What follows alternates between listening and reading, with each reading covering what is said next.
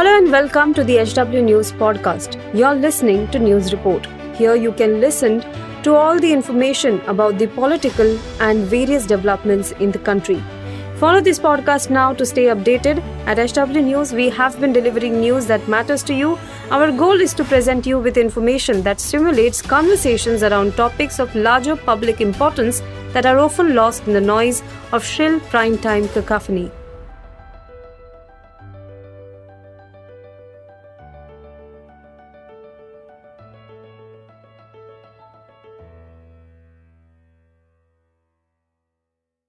नमस्कार दोस्तों, आप देख रहे हैं एच डब्ल्यू न्यूज़ और मेरा नाम है सुन कनौजिया। अदा शर्मा की आने वाली फ़िल्म केरल स्टोरी को लेकर लगातार बवाल मचा हुआ है।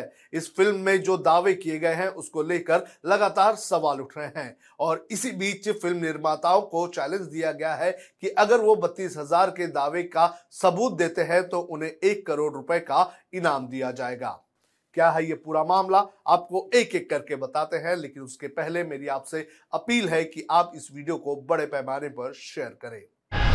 अदा शर्मा और विपुल शर्मा की आने वाली फ़िल्म दी केरल स्टोरी पाँच मई को थिएटरों में रिलीज़ की जाएगी। लेकिन इस फ़िल्म में जो बत्तीस हज़ार केरल की हिंदू लड़कियों के धर्मांतरण कर आतंकी बनाने का दावा किया गया है, उसको लेकर सवाल उठ रहे हैं। फ़िल्म के ट्रेलर के रिलीज़ पर दावा किया गया था कि फ़िल्म की कहानी केरल से गायब हुई बत्तीस हज़ार हिंदू लड़कियों की है, जिनका धर्मांतरण किया गया है और जिन्हें आईसिस का आतंकी बनाया गया है।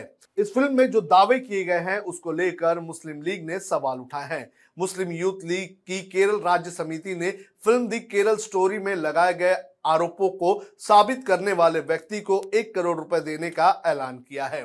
आरोप लगाए जा रहे हैं कि फ़िल्म में गलत तथ्य दिखाए गए हैं और इसके ज़रिए लोगों में एक के विशेष समुदाय के खिलाफ नफरत के बीज बोने की कोशिश की जा रही है।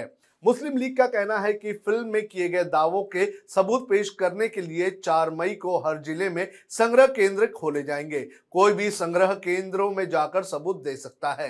जहाँ एक तरफ़ मुस्लिम समाज फ़िल्म दी केरल स्टोरी की कहानी पर सवाल उठा रहा है तो वहीं दूसरी तरफ़ राज्य सरकार भी इस फ़िल्म का विरोध कर रही है। केरल के मुख्यमंत्री ने फ़िल्म पर राज्य को धार्मिक अतिवाद का केंद्र बताने का आरोप लगाया है। सीएम विजयन के मुताबिक फ़िल्म लव जिहाद का मुद्दा उठाकर राज्य में संघ परिवार के एजेंडे का प्रचार कर रही है। उन्होंने संघ परिवार पर सांप्रदायिकता का जहरीला बोझ बोकर राज्य में धार्मिक सद्भाव को नष्ट करने की कोशिश करने का आरोप लगाया है। विजयन ने कहा कि फ़िल्म के ट्रेलर में हमने देखा कि केरल में बत्तीस हज़ार महिलाओं का धर्मांतरण किया गया और उन्हें इस्लामिक स्टेट का सदस्य बनाया गया। ये फर्जी कहानी संघ परिवार की झूठ की फैक्ट्री का उत्पाद है। केरल के अलावा तमिलनाडु की सत्ताधारी पार्टी डीएमके ने भी इस फ़िल्म को लेकर नाराज़गी जताई है।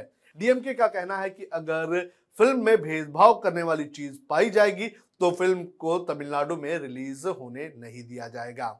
वहीं आपको बता दें कि आज सुप्रीम कोर्ट में इस फ़िल्म के रोक को लेकर जो याचिका दायर की गई थी, उस याचिका को कोर्ट ने सुनने से इनकार कर दिया। कोर्ट ने कहा कि इस फ़िल्म की शुरुआत में डिस्क्लेमर दिया गया है।